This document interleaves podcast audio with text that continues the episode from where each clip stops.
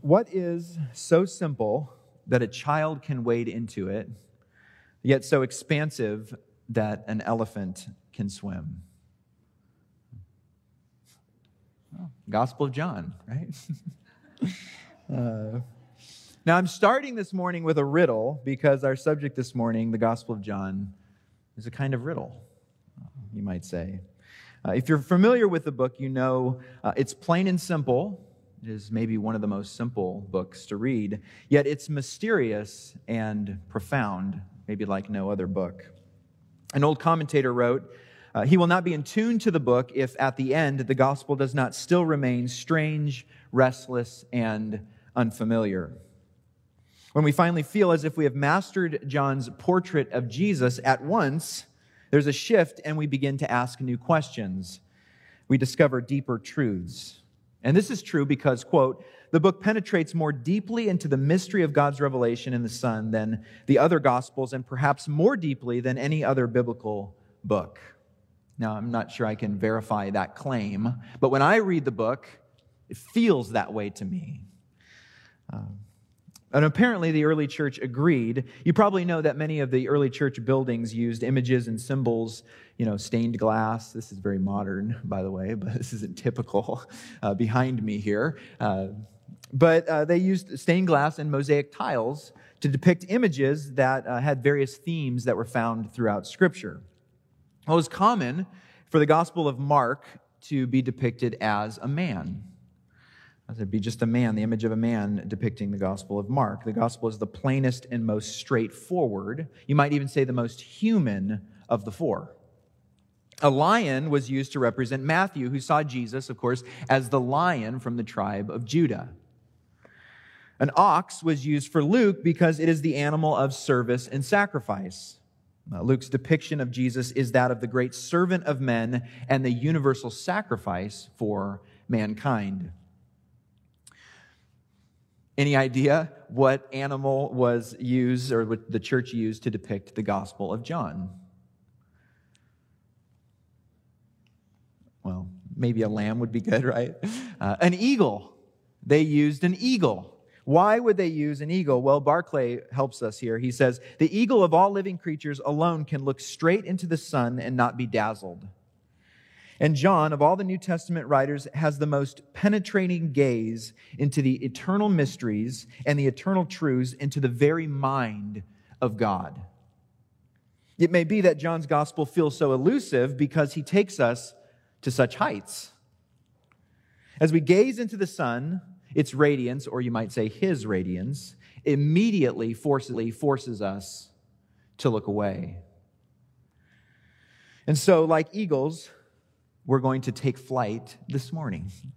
We're going to take flight through the Gospel of John. I've titled this message, as you can see, Soaring Through the Gospel of John. My goal this morning is to fly through the entire book of John in 40 to 45 minutes. So it's, it's an introduction, right? It's an overview. That's, what, that's my goal. We'll see if we can accomplish it. I, I, trust that I only have so many pages here, so there, there will be an, I can guarantee you there will be an ending. Uh, although an overview, I'm hoping to capture enough of its heart uh, that you and I might have a good sense of the book. And so, in other words, uh, as we soar through John's gospel, we'll encounter three destinations, three destinations that prove Jesus is the Son of God and that believing in him brings eternal life. I don't know if you have your Bible open to the Gospel of John, but I'll invite you to open up to John chapter 20. We're going to go kind of to the back end of it here. Chapter 20, verses 30 and 31. And I'm going to just let this passage be kind of our the ringing note for us as we kind of travel through the book. And so, as is our uh, tradition here at Rosedale Bible Church, if you would, please stand and I'll read these couple verses as we begin. John chapter 20, verses 30 and 31. Now, Jesus did many other signs in the presence of the disciples, which are not written in this book. But these are written so that you may believe that Jesus is the Christ, the Son of God, and that by believing you may have life in his name. Amen? You may be seated. This is, of course, the purpose statement of John's gospel. And it is really, I think, probably the clearest purpose statement of any found in Scripture. And we have in, in this purpose statement really our first destination. Our first destination is this the aim of, of John's gospel is belief. The aim of John's gospel is belief. Uh, John makes it clear that the miracles or the signs performed by Jesus are recorded in this book and they have a distinct purpose. They're recorded in, in order that you and I might believe that Jesus is the Son of God and believing that we would have life in his name. Thus, believing or belief uh, is very important to John. It's a central theme of the book. It's so important, in fact, that he uses the verb 98 times in this book, which is far and away the most uses in any New Testament book. And in all those uses, he never once uses the noun form, which is interesting, which would be, which would be translated faith. He never speaks of faith. He speaks of belief or believing in or believing that. It's always in the verb form. Many have speculated that John avoids the noun to stress the active nature of believing. Again, to speak of one's faith is to speak of something static or stationary. But to believe is to take action. It's to engage the total response of the person toward God. As it's used in the New Testament, belief does not imply that we hold our convictions about the Lord Jesus Christ lightly. When the Bible speaks of belief, it points to, as Leon Morris says, firm trust solidly based and affecting the entire life of the believer. Therefore, when John calls you and me to believe, he is calling us to embrace Christ with our mind, with our heart, and our will. Belief in the Bible involves knowledge, assent, and truth. On knowledge, faith and knowledge are commonly thought of as opposites. Uh, maybe you've heard someone say, Well, I can't know but I just believe. The sense of, is that there's a, there's a distinction between knowledge and belief or faith. Uh, this kind of thinking does not capture what John means when he calls us to believe. The Bible does not present belief and faith to us as some uh, existential leap into the dark. I'm convinced the Bible presents belief that is based in knowledge. Belief that is based in knowledge. Specifically, the sure foundation of God's divinely revealed truth the scriptures. One way we see this demonstrated is through John's use of the phrase believing that. He speaks of believing that, dot, dot, dot, which we'll look at some examples. And it's followed by a propositional truth claim. So believe that, and then a propositional truth is given. It's a statement of fact. And so, uh, and this statement of fact identifies the content of saving faith. Some examples John 8, verse 24. John 8 24 says, I told you that you would die in your sins, for unless you believe that I am He, you will die in your sins. It's a propositional truth statement. One must believe that Jesus is God. John 11, verse 27 is another example. 1127 says, She said to him, Jesus, Lord, I believe that. This is a resurrection or the, the response from Martha. She said, I believe that you are the Christ, the Son of God, who is coming into the world. One must believe here that Jesus is Messiah and Son of God. 1142, another example is found. I knew that you always hear me, but I said, this is Jesus praying here. I knew that you always hear me, but I said this on account of the people standing around, that they may believe that you sent me. This example proves that one must believe that Jesus was sent from the Father.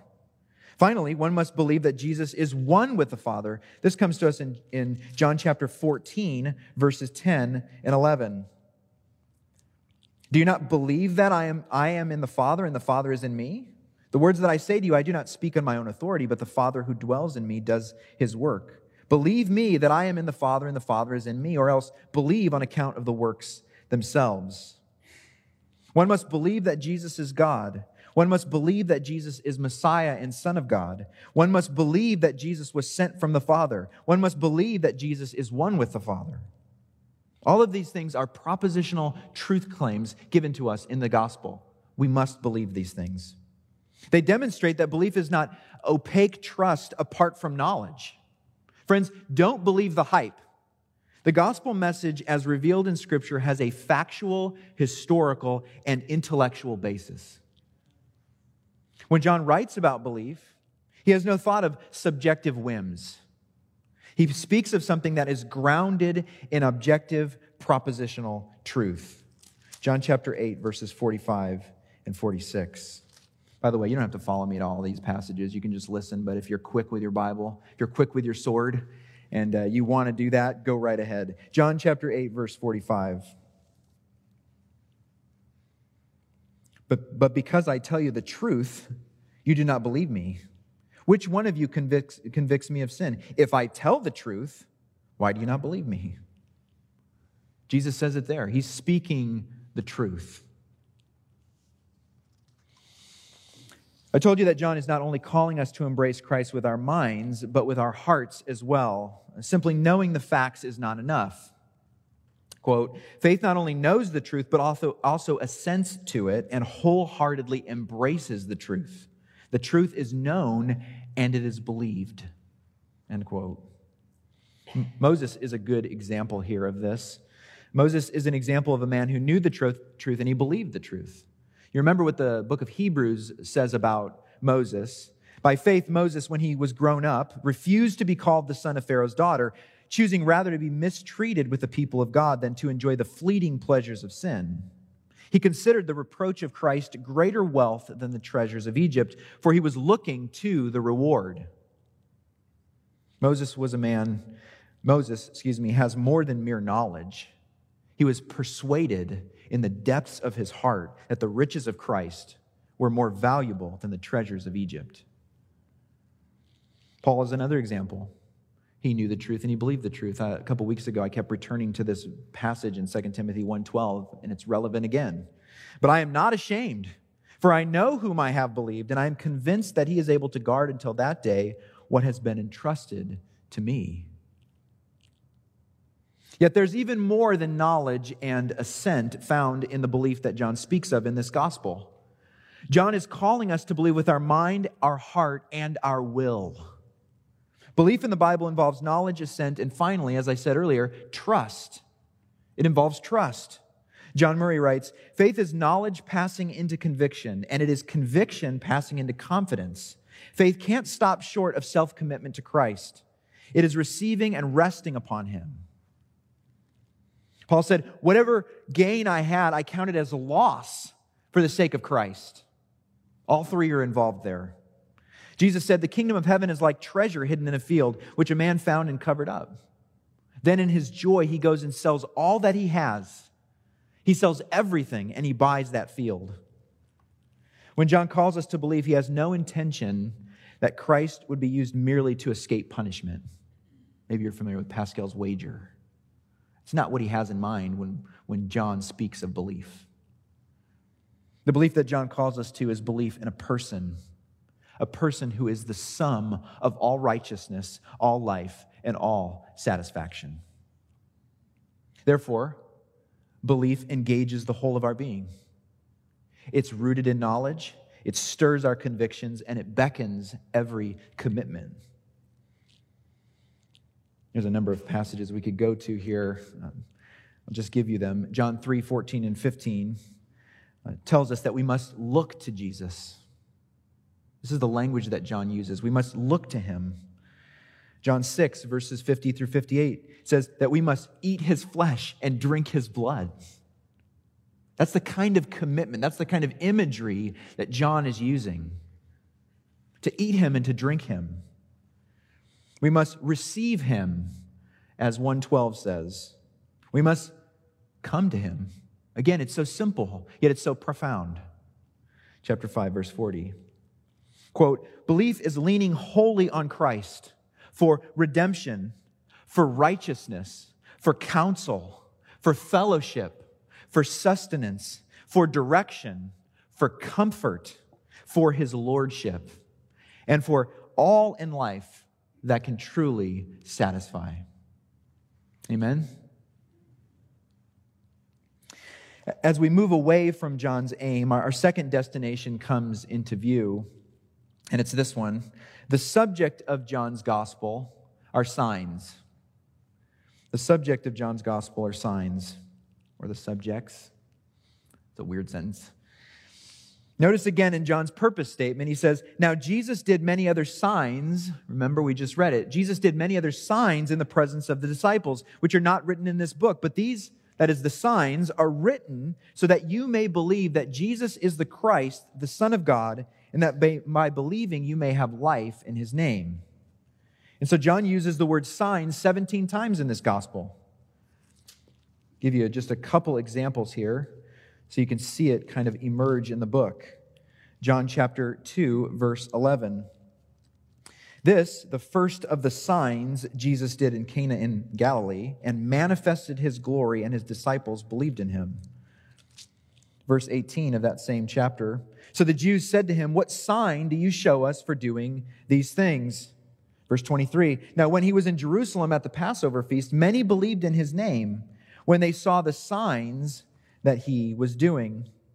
Chapter 3, verse 2 This man came to Jesus by night and said to him, Rabbi, we know that you are a teacher come from God, for no one can do these signs again that you do unless God is with him.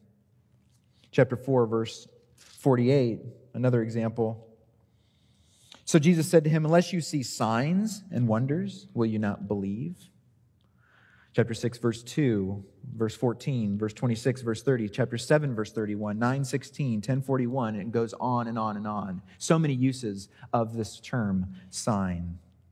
These signs are, are miracles performed by jesus that john is recording in order to prove that jesus is the son of god. Interestingly the signs are either preceded or followed by a discourse by some kind of discussion.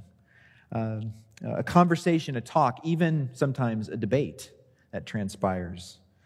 So, as we glide through the book, we're going to see a miraculous work, a sign performed by Jesus, and then some type of instruction by Jesus that, that is used to help us understand something about that sign. And sometimes those, those discussions come before the sign, and sometimes they come after the sign. But that's the pattern that we see in John long discourse, and then a miracle, or a miracle, and then a long discourse. These discourses contain something less than an interpretation, but they certainly contain more than a passing nod. So there's something to be connected between the sign and the discussion or the discourse. Now, from a kind of an analytical kind of perspective, one of the greatest challenges that this book uh, of this book is determining just how many signs there are.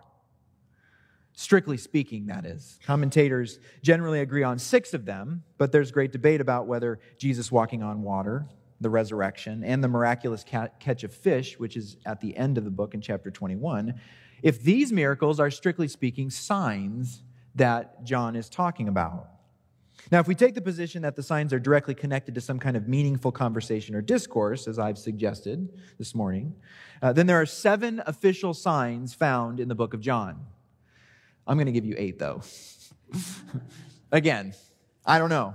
And, and, at the end of the day, the, the point isn't that we narrow down what exactly is a sign. The point is that Jesus did miracles, and these miracles prove that Jesus should be believed and that we would believe in him and have life in his name. That's the point. So whether we find six, seven, or eight, or more, and then we know as well, if, if they were all written down, the books in the world couldn't contain them. There are tons of miracles that Jesus did. And so I'm going to give you eight this morning. Uh, seven or eight. I think there's eight here. Yeah. We'll see what they prove. So, number one, Jesus is the source of life. This is the first sign. The first sign is the changing of water into wine. You're very familiar with this miracle. This miracle happens at a wedding in Cana when the, when the wine ran out. Jesus told the servants to fill the stone water jugs with water. When the men drew the water from the jug, well, it had changed to wine, you recall. The first sign helps us to see that Jesus can bring about a new beginning. He is, or he is changing the water of Judaism, you might say, into the wine of Christianity.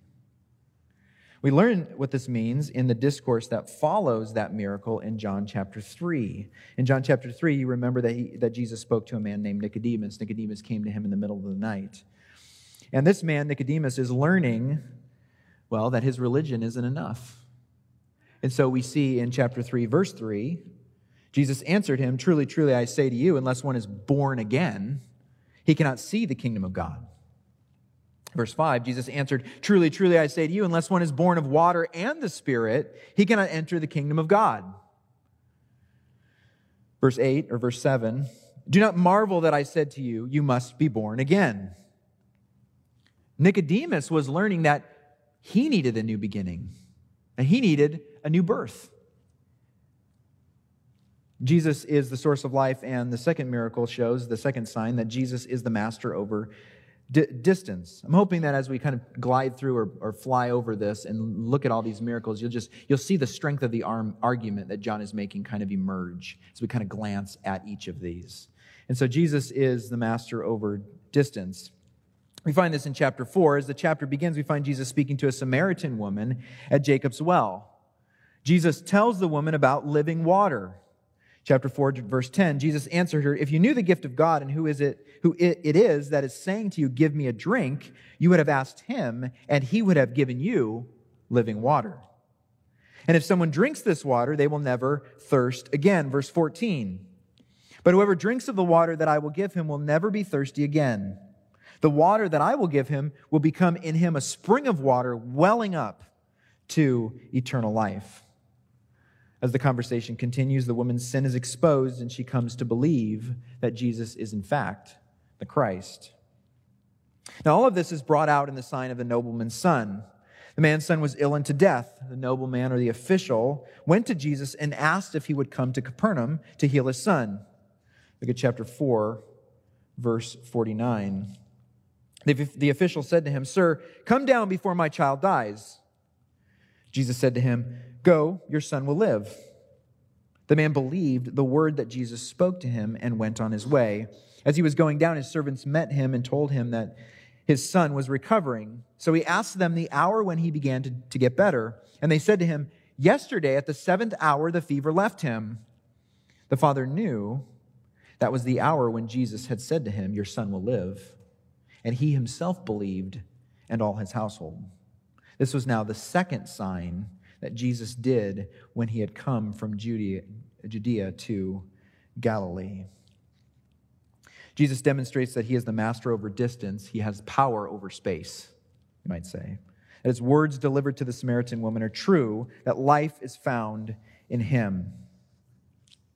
The third sign proves that Jesus is the master over time. This is the healing of the man who was lame for 38 years chapter 5, verse 5. One man was there who had been an invalid for 38 years. After a brief discussion with the man, Jesus says to him in verse 8, chapter 5, Jesus said to him, Get up, take up your bed and walk. And at once the man was healed, and he took up his, he took up his bed and he walked. Amazing. However, there's a problem. Look at the end of that verse. Now, that day was the Sabbath. So there's a problem with the miracle. This provokes, of course, as you know, this provokes a dispute between Jesus and the Pharisees, who are so blinded by the religion that they're unable to see the wonder of Jesus in this moment. They can't even see it. That Jesus did such a miraculous thing. If you don't know, the Jews prohibited work on the Sabbath, and so for a lame man to pick up his mat and walk on a holy day would have been breaking the law. And so these legalistic Jews were unable to see that Jesus was, in fact, the fulfillment of the Sabbath. He is the master over time. It's interesting that they're addressing the shadow of the law and the, the light. You know, the fulfillment is standing right in their midst. They can't even see it. Something this miracle and the discourse that follows demonstrate is, as I've said, Jesus is the master over time. Of course, Jesus understood that the Jews were legalistic and they had this legalistic observance of the Sabbath, yet he decided to heal on this day. He knew what he was doing. And so when Jesus works, he does so on his timetable. There's an application for me and you. God always works according to his timing, not ours. And we see it in that miracle. Moving on, John 6, we learn that Jesus is the bread of life. Here we have the fourth sign, the feeding of the 5,000. This miracle is recorded in all four of the Gospels. John's imagery finally, whew, finally moves away from water. Okay, and we get some different imagery that comes to us. We, we saw the water turn to wine, we saw the promise of living waters, and we see this man who was healed, who was trying to get healing in that water, which is, we didn't read that, but he was trying to be healed from the pool of Bethsaida. As you might suspect, bread, in both its actual and metaphorical meaning, had great significance in the first century. Now, we'll cover those details in the future, but we should know that bread was used to, to sum up food in general. Bread was sustenance. It a, had a metaphor, a wider meaning, a metaphorical meaning that, that included all of the care of life, you might say, the keeping of life. And so when Jesus gives us instructions to pray, give us this day our daily bread, he's not just saying, give us the you know, loaf of bread. That's not what he's saying. He's saying much more than that. Right? He's, he's saying, give us this day the provisions we need for life. Give us all that we need. Therefore, when Jesus feeds 5,000 with five barley loaves and two fish, what is he demonstrating? He's demonstrating that he has the power to supply every need. In the discourse that follows this miracle, Jesus makes some of his most memorable statements. You're familiar with chapter 6, verse 31. Our fathers ate the manna in the wilderness, as it is written.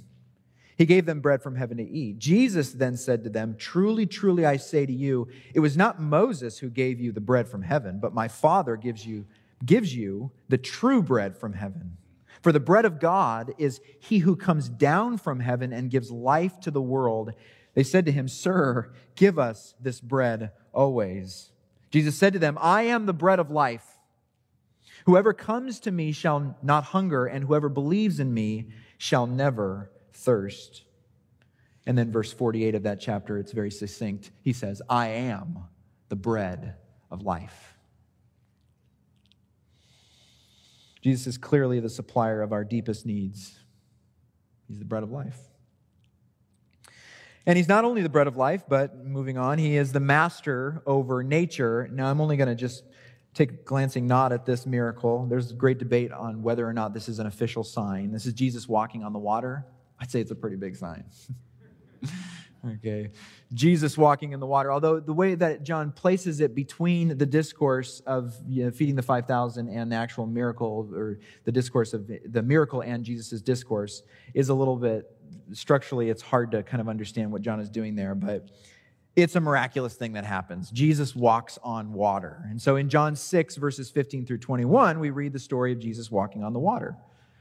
Again, there's debate about whether or not this is strictly speaking one of the signs. Whatever the case may be, it's an amazing miracle, and Jesus here demonstrates his mastery over nature. The sixth sign is found in chapter 9. John, is going to move again from water to bread to the imagery of light. Look at chapter 9, verse 5. Chapter 9, verse 5 says this As long as I am in the world, I am the light of the world. Having said these things, he spit on the ground and made mud with the saliva. Then he anointed the man's eyes with the mud and said to him, Go, wash in the pool of Siloam, which means sent. So he went and washed and came back seeing. This sign is done to validate what was said earlier in the discourse in chapter 8, verse 12. Again, Jesus spoke, spoke to them, saying, I am the light of the world. Whoever follows me will not walk in darkness, but will have the light of life. You don't believe me? Watch what I do with this man who was blind, and he heals him. That's what John is doing here uh, through the book. These words in the healing of the man born blind demonstrate that, number six, Jesus is the light of the world. Jesus is the light of the world, and that, well, as this discourse continues, he divides people. Because light does divide. There is light and there is dark. And so the distinction between the light and the dark, the day and the night, is distinct. What comes through in this miracle and the discourse that surrounds it is this Jesus is not universally accepted. We see that kind of animosity towards Jesus grow throughout the gospel. Happens in all the gospels, and John is no different. As Leon Morris says, the teaching of Jesus may be rejected, and the people even refuse to receive the blind man, which they will, some will. There are those who welcome the light and those who reject it. That brings us to the seventh sign, and this is found in John chapter 11. This is one of the highest, most significant, and beloved miracles found in all of Scripture Jesus raising Lazarus from the dead. The point here is simple and obvious Jesus has power over death. Chapter 11 verse 25 and 26. Jesus said to her, I am the resurrection and the life. Whoever believes in me, though he die, yet shall he live. And everyone who lives and believes in me shall never die. Do you believe this? The compassion and anguish of Jesus for his people also demonstrates is also demonstrated in the moments before this miracle. Look at verse 33, same chapter. When Jesus saw her weeping, this is Mary now, and the Jews who had come with her also weeping, he was deeply moved in his spirit and greatly troubled. And he said, Where have you laid him? They said to him, Lord, come and see. Verse 35 Jesus wept. Verse 38 Then Jesus, deeply moved again, came to the tomb. It was a cave, and a stone lay against it. Jesus said, Take away the stone. Martha, the sister of the dead man, said to him, Lord, by this time there will be an odor, for he has been dead four days. Jesus said to her, Did I not tell you that if you believed, you would see the glory of God? So they took away the stone, and Jesus lifted up his eyes and said, Father, I thank you that you have heard me. I knew that you always hear me. But I said this on account of the people standing around, that they may, here it is again, believe that you sent me. When he had said these things, he cried out with a loud voice, Lazarus, come out. The man who had died came out, his hands and his feet bound with linen strips and his face wrapped with a cloth. Jesus said to him, Unbind him and let him go. I'm not sure if that's the highest miracle in, in Gospel of John, but it's pretty close. Soaring through the Gospel of John, we've seen Jesus as the source of life as the master over distance, as the master over time, as the bread of life, master over nature, as the light of the world, that he has power over death, and then finally, he has power to save. Now, for this miracle, we have to follow, we have to travel all the way to chapter 20. If chapter 20 and the resurrection is the final sign of that John gives us, then it's possible that chapters 13 through 16, there's a long narrative there with Jesus in the upper room, and, and that could be the discourse that might maybe is connected to this sign, which would make a lot of sense, and it would fit the pattern that John has given us throughout the book. Chapter 20 gives us the, the account of the resurrection. Of course, for John and for us, the resurrection is indispensable evidence of the value of Jesus' death on the cross. What John has done throughout this book is make the claim that Jesus is the Son of God. He is equal to God. We haven't even talked about this, but he's the great I am. And John uses a number of those I am statements throughout the book to again demonstrate that Jesus is equal with God, which we will look at in the weeks ahead. The world was created through him, and nothing, nothing came into being outside of him. John wants us to return to the question on every page Is Christ all he claims to be? If Jesus did not rise from the dead, and he is not the Son of God, then it follows that his death on the cross is the death of an ordinary man and it has no value to you and me.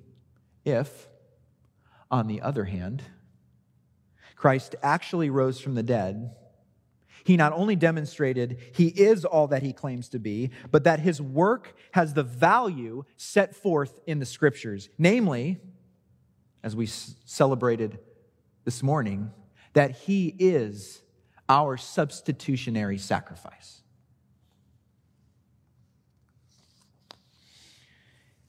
If we're eagles and we're flying around, we're soaring around the mountaintop, chapter 20 might be that mountaintop. It might be the highest place in this book. And if there's a if there's a pinnacle, if there's a crowning point on the mountain, I think I would propose to you that it's Thomas's confession. And this comes to us in John chapter 20 verses 24 and 29. And notice John does this right before he gives us the purpose statement of the book. John chapter 20 verse 24. Keep in mind what we said about belief as well as I read this. Now, Thomas, one of the twelve, called the twin, was not with them when Jesus came. So the other disciples told him, We have seen the Lord. But he said to them, Unless I see in his hands the mark of the nails, and place my finger into the mark of the nails, and place my hand into his side, notice what he says, I will never believe. Eight days later, his disciples were inside again, and Thomas was with them. Although the doors were locked, Jesus came and stood among them and said, Peace be with you. Then he said to Thomas, of course, Jesus knows everything. He knows what's in the heart of Thomas. Put your finger here and see my, see my hands, and put out your hand and place it in my side. Do not disbelieve, but believe. Thomas answered him, My Lord and my God. That's the pinnacle my Lord and my God. And then Jesus kind of gives us a nod. Jesus said to him, Have you believed because you have seen me? Blessed are those who have not seen and yet have believed. And then we have our purpose statement. Now, Jesus did many other signs in the presence of the disciples, which are not written in this book. But these, these signs that we've covered are written so that you may believe that Jesus is the Christ, the Messiah, the anointed the Son of God, and that by believing you may have life, not just any life, but eternal life in his name. Now, any good story, as you know, reaches an apex and then falls down. And so John is no different. He knows how to tell a good story. It is fact, but it's written down in the story form. And so we have one more chapter. We have chapter 21. And this is our third destination, finally. This is the result of John's gospel, and it is simply this it is to follow. The result of John's gospel is to follow. In chapter 21, night and darkness come together in Jesus' absence and the disciples' failure to catch fish.